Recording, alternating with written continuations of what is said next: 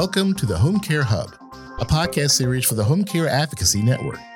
H C A N is a business format franchise for senior living providers who want to operate a successful home care line of business and a great opportunity for any entrepreneur who wants to own their own home care franchise. To connect with us, visit h can thrive dot com today. Welcome to the Home Care Hub, a podcast series sponsored by the Home Care Advocacy Network. My name is Mark Goetz, President and C E O of the Home Care Advocacy Network. And today we are with Doctor Joy Dahl, one of our very good friends of H C A N, and it's an honor to have you here again today. Yeah, thanks for having me back.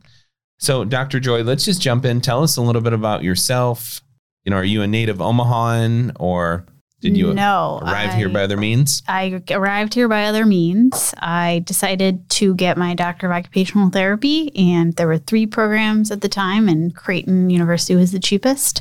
Found out about it on a t-shirt. No lie. You found out about Creighton on a t-shirt? Yes. Okay. So if God gives signs, that's probably a pretty clear one. So tell us about that. Like, where was it? I was, was on undergrad, and I was going to go to Emory and get a master in public health. And was this then, in Alabama? Yeah. I went to undergrad in, at University of South Alabama. So my friend came back with a shirt that had a joke we used to say, and then it said the it was a Creighton O T D shirt. And I was like, what's the O T D? And then there were three programs, and like I said, Creighton was the most affordable. So I told my parents I'm applying, and if I get in, I think I'm moving to Nebraska. And they were like, okay. Oh, awesome. So did it, came here, and then got stuck. I moved around a lot. And when I graduated my doctorate, my parents were living in Europe. My sister was going to Auburn. So I was like, oh, I'll just wow. stay here a couple of years till they come back to the States. And then they they moved to Philadelphia, didn't stay, and then they moved to Beaumont, Texas. And I was like, yeah, no. Gotcha. So still here. Good but, that there's no state income tax, but. Yeah, but I, yeah, there's a lot of great things about yeah. Omaha. So you, uh, and then you grew up in, was it West Virginia? Well, I was born in West Virginia, but we moved around. So I've lived in eight states thus far. And yeah, so okay. moved around, lived outside of Seattle and outside Philly and the South, you know, basically just not New England. Yeah. Okay. So top one or two places that you've lived? Well, it's always hard to say because you live at them at different ages. Yeah. But there's a great, great things about everywhere you live. And I'm really passionate about the local experiences because when we moved, you know, we didn't know other kids. So we, we always did the local things. And we're always surprised how many local people didn't do the local things. So mm-hmm. really into like local food and yeah. the, the local, supporting local businesses, things like that. Like you guys. Yeah. I appreciate it. Yeah. You, yeah, you recommended a restaurant to us last year that had not been at local, so had a good experience there. And you've been a big part of the community and growing it here in Omaha as well. But then you've just naturally kind of branched out to all corners of the U S and, and probably the globe just with your, your mind. Like a lot of people have seen your TED Talk, and your um, lore is starting to grow, you know, and you've done some great things and you've helped develop some great things. We're going to talk a little bit today about promoting age-friendly health systems, and um, similar topic to what we've talked about in the past. But today we're going to talk a little bit about remote patient monitoring. You know, also we're going to chat a little bit more about your work at a company called Stink, uh, sorry, Stink, Sync, CyncHealth, which is Nebraska's Health Information Exchange. We don't stink. You don't. You do not Hopefully stink. Not. So what are the big obstacles that you're trying to solve for at CyncHealth? Yeah, so at CyncHealth, I'm the Vice President of Academic Programs. And so our company is looking at data interoperability and data democratization of health data. But what I'm really focused is how do you take all the data in electronic health records and the Health Information Exchange, which is a repository for health data, and translate that for the good of our community. So how do we study what's been delivered and done and make it better? So we did a study looking at, for example, low back pain and imaging, and we found that fifty-one percent of the imaging was wasteful. So hmm. could we advocate to policymakers about reimbursement for intervention rather than imaging, you know, or how do we yeah. educate patients about, a lot of imaging is paid out of deductible. So, you know, it's a lot of costs on the patient. Yeah. yeah. So that's one example. We're also involved in looking at medical respite for the homeless. We're doing some projects on neonatal abstinence exposure and, and how we do a better job of, uh, you know, there's some I was told a story just yesterday where a mom was in the N I C U with a baby with withdrawal, and she had no idea the medication she was taking would harm her child. Wow. So, so we're really focused on how do we help take data and make better informed decisions. So let's talk a little bit about the future of older adult care. So H C A N is a is a franchise company. We're setting up really local offices of the Home Care Advocacy Network, and then we have a model where a senior living provider can access the tools, resources, and system to start their own successful home care company, where maybe they've tried it in the past and they've they've failed, or it was it's been explained like, yeah, we've tried that before. It was just so far down the totem pole. So then in our organization, it ended up not working. So we're working to kind of elevate that, help them to see what it is to be um, like the, the um, what we call as one of our values, the privilege of caregiving, and, and start that. But let's, let's talk about a couple of the topics that are affecting uh, older adult care. And one of them is remote patient monitoring. The other thing that comes right along with that is workforce. And so mm-hmm. we're going to talk about both of those those topics today. Um, but let's discuss remote patient monitoring and telehealth. So there's been naturally uh, over the last year, especially, there's been a huge uptick in telehealth, in telehealth services and funding. But what are the biggest advances that have been made, in your opinion? And then what are some of the attractive models out there for older adults that you've seen? Yeah, so telehealth has exploded with COVID nineteen being forced to do that. It, mm. It's so I'm on a national committee on telehealth, and what's been really interesting is how diverse the delivery of it is. So before the pandemic, a lot of telehealth was delivered by a contracted service or a vendor. So they it wasn't actually connected to the health system. You could access it, but it didn't feed into your electronic health record. Mm. So when uh, COVID happened and we wanted to encourage vi- virtual visits, you know, a lot of health systems weren't set up to do that. Um, Zoom does have a HIPAA option, so that's an option. I didn't know that. Yeah, they do have a HIPAA protection option, which is important to know about. And uh, a lot of telehealth is actually done via phone because people don't have broadband, especially in rural areas. So what's been really fascinating to me is to listen through this national committee and hear how diverse the delivery system is, which is going to be challenging for us to find best practices when everyone's trying to figure it out. Now, they had to, so we have to under give grace for that. But so telehealth, you know, it includes things like e-prescribing, so electronic prescribing. It includes, wow. you know, uh, remote patient monitoring. And remote patient monitoring, you know, is is really a proactive way to help people be aware of what's going on. And so there's programs that some of them are diagnosis specific, like congestive heart failure, for example. And they notice, oh, wow, they've had an uptick in fluid, so we might need to check in on them. Um, others are just monitoring how someone's doing, what's their daily routine. So there's also a lot of diversity in remote patient monitoring systems and what they do and what their intention is for. So, I mean, I think the first place to always start is like, what what kind of services do you want? The reality is the technology's there. Uh, to do mm. remote patient monitoring, but it's not always well connected with the health systems or offered in a way that's available to everybody. Some companies do it actually not even connected to a health system and consider it kind of a not a healthcare delivery model, which I would say monitoring anyone's activities of daily living is mm-hmm. as healthcare, but uh, not everybody views it that way. So there's huge diversity, but with diversity and pers- and innovation, there's opportunity. So. Right.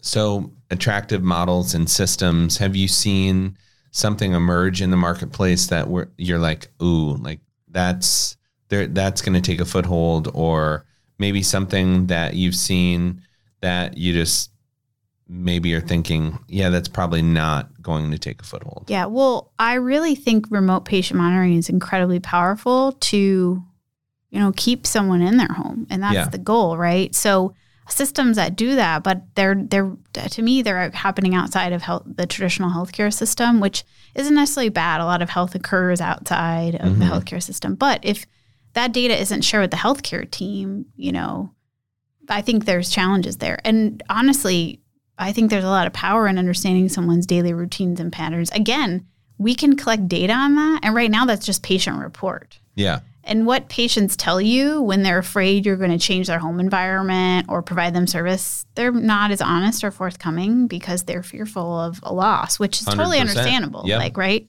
Like, I don't know about you, but I lied to my dentist probably about my flossing, right? You know, like, we're not always all honest. Yeah, exactly. So I think there's, and there's some shame in admitting I've had a fall, or I feel unsafe here, um, or these steps are difficult, things like that. So you're relying on the patient, which a lot of feelings come into healthcare decisions. And I was talking to students this week about equity in healthcare and just how complex even simple healthcare decisions can be when there's all this emotion tied to it. You know, home is such an yeah. identity thing. So data would get us around a lot of that and show us actually what's happening. But the data has to be shared with the right people who can make the right choices about what needs to happen. And that's where I see the real gap. I think the technology mm-hmm. is there, and it's incredible and it's awesome. The other thing is you have to get people to adopt it.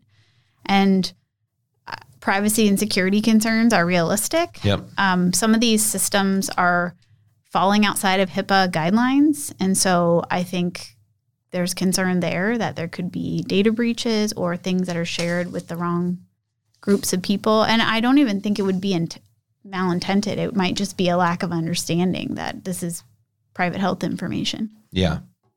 Well, it's it's interesting because on just people being passionate about the home. So, I mean, you go back to a movie that everybody knows, which is The Wizard of Oz, and the, the eternal words at the end, there's no place like home. There is this thing that's in us that connects us to our home.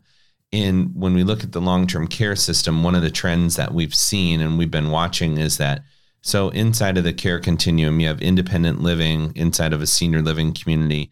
You'll progress forward with assisted living when you've had greater loss of your A D Ls, and finally skilled nursing, which is really close to uh, end-of-life care. It's mm-hmm. hearkening back to what it, maybe a nursing home of the nineteen sixties, seventies, and eighties.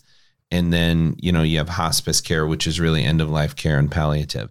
But what we're seeing is, as a trend, individuals will, individual seniors may move into independent living and think like, oh, there's just this natural progression. But what's happening is they're accessing services at a greater rate inside of independent living. Now, it may not be community-led. It might be an outside provider. It might be a telehealth. Mm-hmm. It might be this, that, and the other.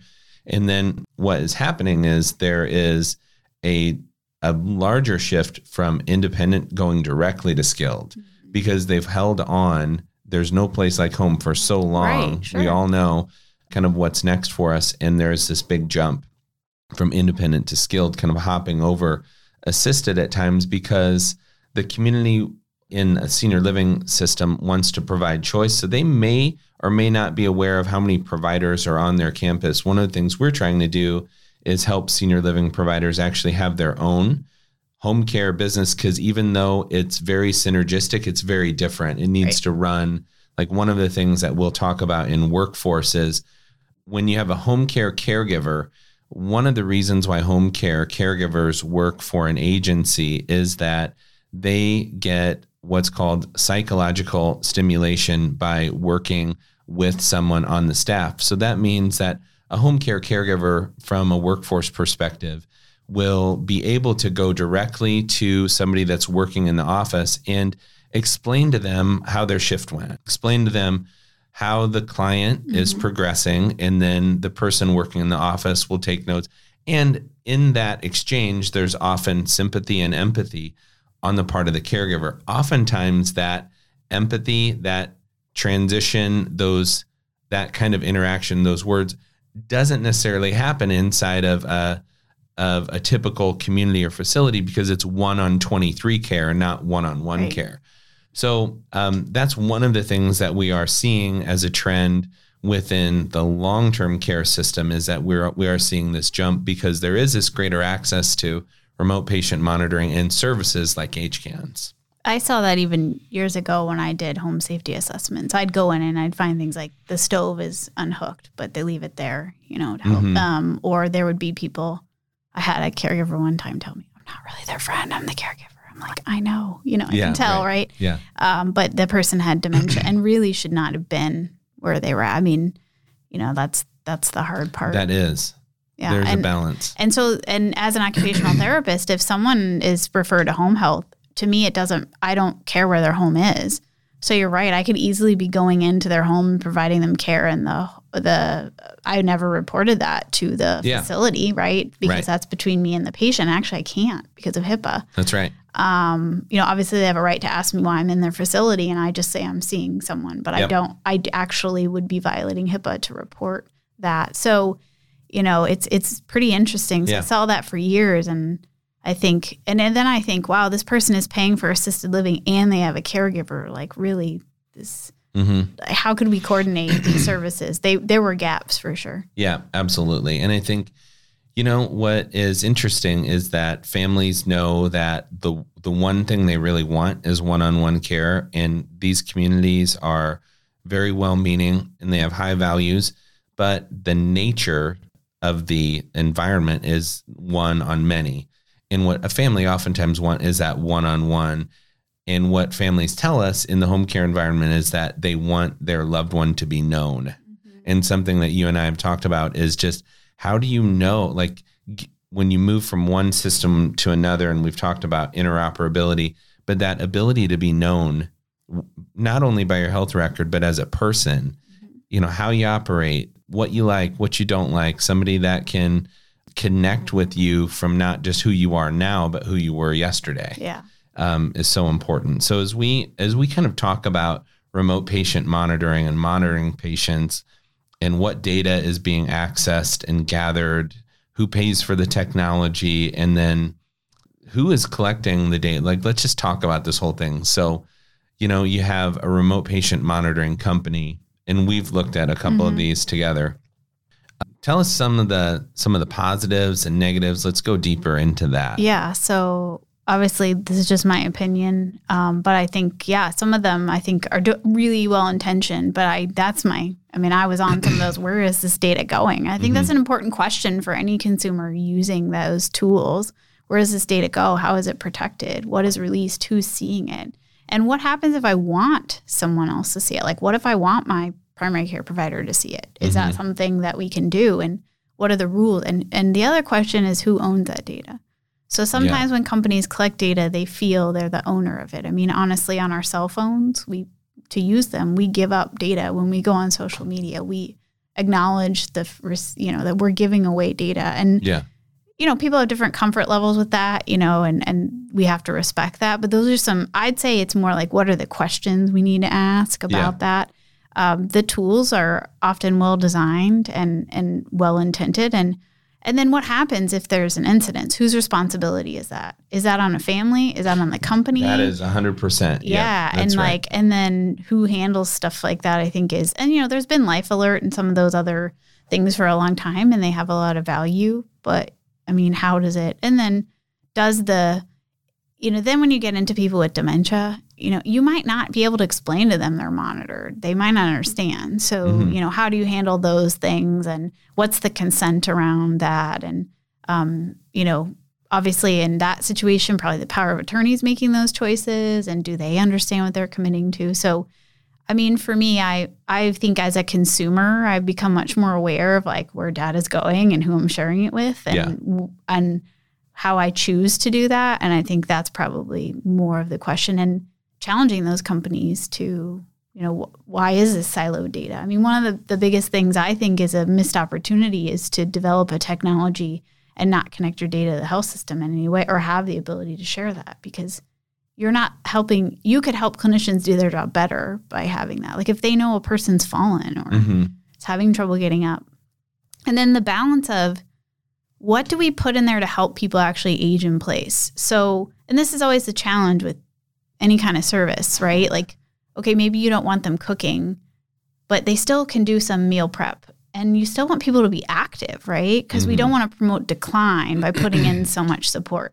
So the reason why I like remote patient monitoring is it's pretty hands-off, and it puts a lot of trust in the older adult to move around. And then if there's an issue, it gets flagged. And yeah. And I really, I think the other thing with a artificial intelligence and machine learning is that, you know, we can look at people's patterns, and then really they could be only monitored, checked in when a pattern changes. Say they're, the person doesn't get out of bed at the normal time, or, yeah. and maybe they're just not feeling good, or they're tired that day. Mm-hmm. And then there's not a disruption where everyone, I feel like a lot of times in older healthcare, we're very reactive. one hundred percent. The yeah, person had a fall. Right. Oh, my gosh, we got to do all these things. And it's like, do we really? You know, and or we wait till the moment is reactive. And there were all these signs. I mean, I went into so many homes where there was so much on the counter. And I would tell families, they're, they're, that's a key sign that they don't remember. If they put in the cabinet and they forget, they start to leave everything out on the counter.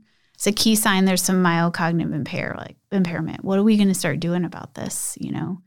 And and having those conversations. And sometimes the older adult, no, people don't even always realize when they have impairment, right? Mm-hmm. So they're not, they're just adapting because that's what the brain naturally does. It naturally adapts. And then I've been in other environments where people have been so over adapted that and they're, they don't need it. You know, I mm-hmm. went into one apartment and this woman had four shower chairs and she wasn't using any of them. They were stacked up in a corner. And I was like, what's the deal mm. with this? And she's like, well, I don't really understand how to use it. So I just don't use any of them. I'm like, well, if I set it up right. And you know what, what the story was? When they taught her, they taught her to put the shower chair facing her and she didn't like the water spraying on her face. Hmm. So I was like, well, you can just turn the chair around. And I showed her how to move the handle to yeah. the other side and set it all up. And then she's like, oh, and then I helped her donate the other chairs. You know, so she'd been given this and she was willing to use it, but nobody ever asked her how she wanted to use it. Right. So that's not even technology, but it's still an external thing in the environment. And if we don't assess how people use something or what they're going to use it for, they might never adopt it. And then that's not helping. You've spent a lot of money and not helping anybody. Right. So my kids, they are constantly leaving things out on the counter. Can you come over and yeah, help yeah. us as a family? Yeah. I coach them. I have an eighteen-year-old, a fifteen-year-old. I'd they say developmentally the they're normal. They are. Okay. Yeah, unfortunately. Okay. Well, it'd be nice to just have some coaching yeah. from you, though. Some so, reminders. Yeah, it would be helpful. Um, you know, some of that is just being out on your own and realizing there's, I mean, I tell my kids things like, they're like, help me do this. I'm like, well, who helps me do that? And they're like, no one. And I'm like, yeah, do it. I like it. But I'm kind of mean. So no, but that's good. I need to be more like that. So yeah. that's encouraging. So remote patient monitoring, one hundred percent the future, would you say? And like, does do you think that it actually helps some of the workforce challenges? I could. Yeah, for sure. So is it one hundred percent the future? Probably not, because it's probably not the right solution for everybody. And I'm hesitant to panacea, mm-hmm. anything sure. like that. But I think has a lot of opportunity um, if people are willing to do it and, and use it. I think huge opportunity to track and, and help with prevention and wellness and recognize when's the right time. Obviously, without clinical expertise to make some of those decisions, it's probably not of huge value. So there has to be some good clinical monitoring to say like, hey, this is a sign. Because families may or may not know like, oh, this is something we worry about, right? Yep. Because we don't want them to overreact or underreact. That's typically what we see, right? We don't see just a, oh, okay, we're yep. going to go with this. So, you know, the to me with the clinical monitoring and, and with A I, if you could build algorithms that ping people that are monitoring it, I mean, you could do some really cool things and really only bother people or make them aware when there's a real issue. So I think huge opportunity. Do we have a workload that of a workforce of nurses or who else wants to sit behind a computer and do that? I don't know. I don't yeah. think we've really gone there. Um, we still have clinicians, you know, that aren't comfortable with electronic health records and um, telehealth. And to be fair, they weren't. That that has happened since yeah. they entered practice. So navigating that. And the other challenge that you see in healthcare is it's a complicated workspace. So one of the things we did at my old position was, you know, work on a workflow for team-based care. And one of our barriers was electronic health record. And we actually involved the, they're called redcoats, the people doing it, and actually developed what's called the collaborative care note in the electronic health record so we could all document on one page because we didn't have a way to do that. So the technology was a barrier to us collaborating. But a clinician might recognize that, but then not know where to take it. And not know how to make change. And that's something that we kind of found yeah. that we had to have a team that kind of listened. Like, what are the barriers? And then who's the right person? Because healthcare systems are so complicated. Like, maybe I know this is a problem, but where do I take that to get it changed? And what does that change process look like? Mm-hmm. I guarantee you most clinicians know what doesn't work well, but no one's really asking them. Uh, we're working on actually putting together a clinical user group to look at our technology and some of the things and like some of our super users to say, what helped you adopt this versus like, ones that don't want it, what would help you use this tool? Yeah. Um, so I think that's part of it. And I'd say my biggest thing is involve your clinicians and your patients. They're going to tell you what they need to do to be successful. Yeah. I think, you know, one of the things that we've seen in the home healthcare environment. So part of my career was overseeing a, a large home health agency in the state of Maryland. And there was an outside company that wanted us to pilot their remote patient monitoring technology because of the R P M code that we would be able to access. And it was a It it was all kind of a very good idea and well-intentioned. What what happens is that organizations don't plan from an H R perspective for uh, for additional. So that was actually, it took a zero point five to, to one full-time equivalent nurse level individual to be able to actually run yeah. that program. It couldn't be, it really shouldn't be, and, and couldn't be add, additive and in my opinion. So it's kind of like trying to change a tire while the car is going down the road. So you're trying to add it to your nurse, and they're, because they have to oversee on the R P M code, they have to oversee that record, uh, you know, a number of times each month for this amount of time. They have to be able to document that they've done that.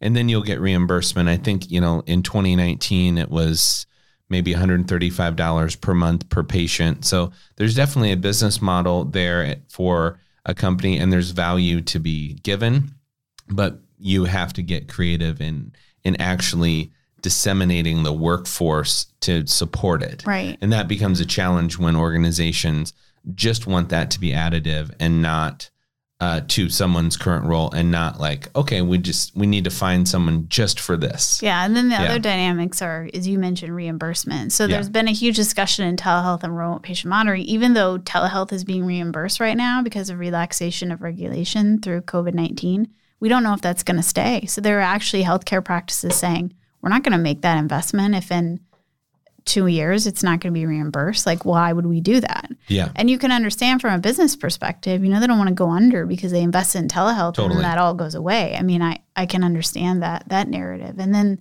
the second piece is, you know, yeah, if you get paid, and then, you know, the other piece that I think is often misses your metrics.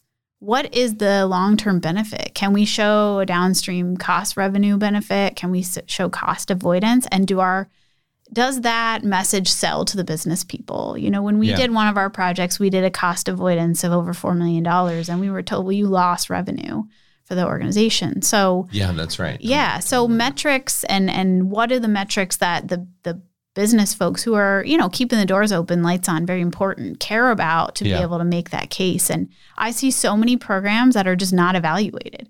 Like, they invest in it and they put the nurse, and then it goes away in a couple of years because no one could show that this kept people in their homes. Or mm-hmm. And so when we're looking at, someone's looking at a line item, they cross it off, right, without yep. really understanding. And there's no evidence to back up why it should be invested in.